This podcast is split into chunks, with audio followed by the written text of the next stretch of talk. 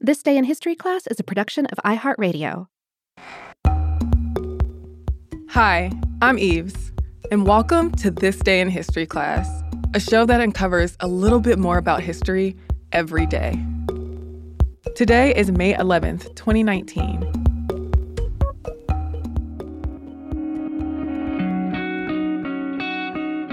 The day was May 11th, 868. A copy of the Diamond Sutra, one of the Buddha's teachings, was published on seven pages of paper pasted together to create a scroll. Today, the text is considered the oldest surviving, complete, dated, and printed book. The Diamond Sutra contains teachings on the Buddhist principles of non abiding and non attachment, and it's a key scripture in Mahayana Buddhism.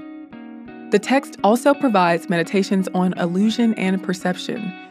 The copy of the Diamond Sutra that was published on May 11, 868, is not the earliest example of block printing, but it is the oldest book to include a colophon that has a verifiable date. A colophon is an inscription at the end of a book or manuscript that provides details of the work's publication. The Diamond Sutra was first translated from Sanskrit to Chinese around 400 CE. In 8th century China, printing was done with wood blocks. Paper was made from mulberry or hemp, then it was dyed yellow with bark from the Amur cork tree. The text was painted onto tracing paper, which was put onto a wooden block. A carver then followed the traced text to carve the shapes into the block.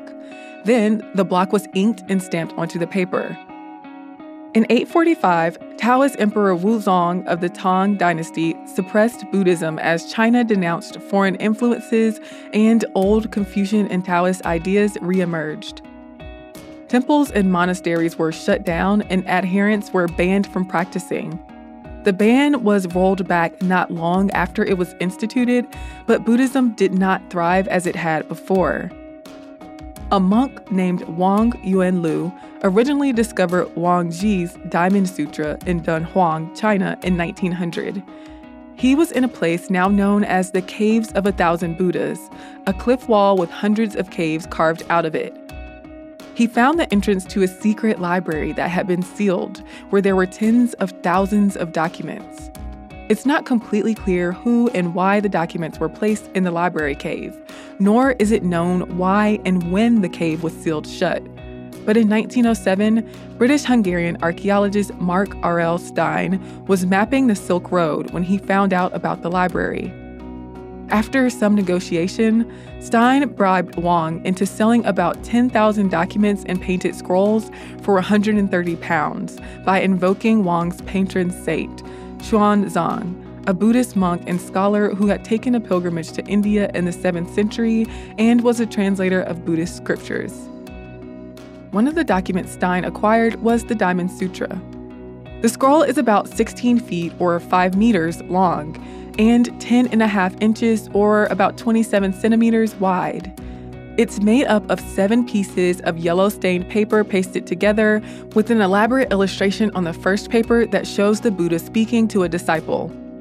An inscription on the scroll says the following in translation Reverently made for universal free distribution by Wang Ji on behalf of his parents on the 15th of the fourth moon of the ninth year of Xiantong. That would work out to be May 11th, 868 it's not clear who Wang Ji was or why he had the Diamond Sutra printed, but it's likely that monks used the scroll to chant the sutra and that printing copies of the sutra allowed for wider dissemination of the Buddhist teachings.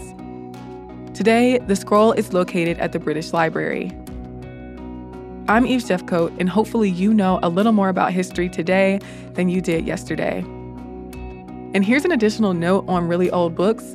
Books have been dated back to the BCE years, like the manuscript Bulgaria's National Museum of History holds, which is more than 2,500 years old.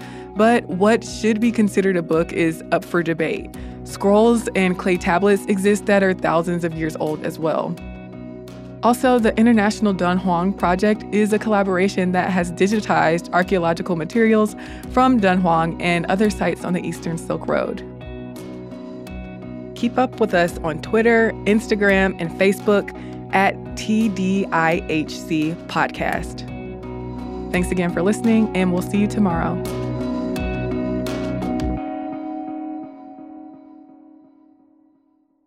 For more podcasts from iHeartRadio, visit the iHeartRadio app, Apple Podcasts, or wherever you listen to your favorite shows.